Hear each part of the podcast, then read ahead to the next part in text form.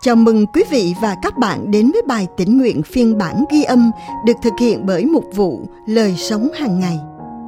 Bài suy gẫm hôm nay của chúng ta có tựa đề Đức tin mạnh mẽ dựa trên phân đoạn Kinh Thánh nền tảng được chép trong công vụ đoạn 4 từ câu 8 đến câu 13. Bấy giờ, phi được đầy dạy Đức Thánh Linh nói rằng Thưa các vị lãnh đạo và quý trưởng lão, nếu hôm nay chúng tôi bị tra hỏi vì đã làm phước cho một người tàn tật và bằng cách nào người này được chữa lành thì xin tất cả quý vị và toàn dân Israel hãy biết rằng nhờ danh của Đức Chúa Giêsu Christ người Nazareth, đấng mà quý vị đã đóng đinh trên thập tự giá và Đức Chúa Trời đã khiến sống lại từ cõi chết. Chính nhờ danh ấy mà người này được lành mạnh và hiện đứng trước mặt quý vị đây. Ngài là hòn đá bị các ông là những thợ xây nhà loại ra, nhưng lại trở nên hòn đá góc nhà. Chẳng có sự cứu rỗi trong đấng nào khác, vì ở dưới trời chẳng có danh nào khác ban cho loài người để chúng ta nhờ đó mà được cứu. Khi thấy sự dạng dị của phi và Giăng, biết rõ hai ông là những người tầm thường, ít học thì họ đều kinh ngạc và nhận ra rằng hai ông đã từng ở với Đức Chúa Giêsu. Và câu kinh thánh hôm nay chúng ta cần ghi nhớ được chép trong công vụ đoạn 4 câu 12. Chẳng có sự cứu rỗi trong đấng nào khác.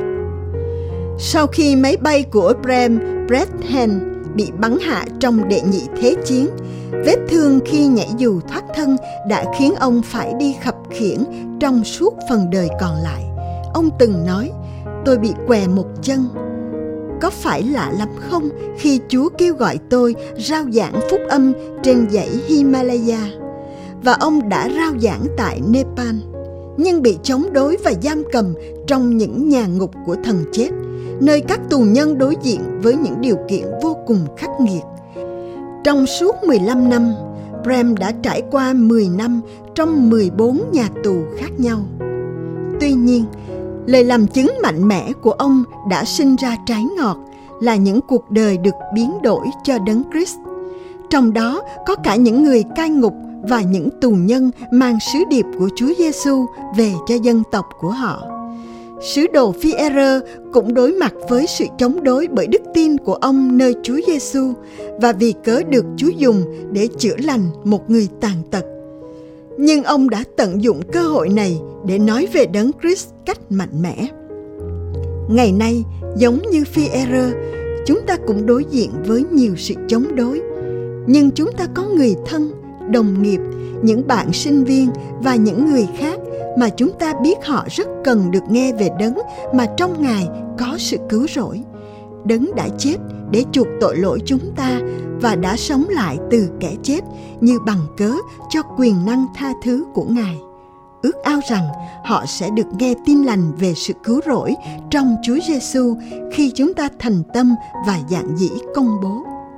Hôm nay, bạn sẽ mạnh dạn chia sẻ về Chúa Giêsu như thế nào? Điều gì ngăn trở bạn nói về Ngài cho người khác?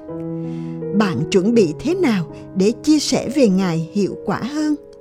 Chúng ta cùng nhau cầu nguyện. Lạy Cha, cảm ơn Ngài về những gì Ngài đã làm cho con trong danh Chúa Giêsu, xin giúp con dạng dĩ chia sẻ niềm tin của mình với người khác. Amen. Cảm ơn quý vị và các bạn đã lắng nghe phiên bản ghi âm bài tĩnh nguyện hôm nay.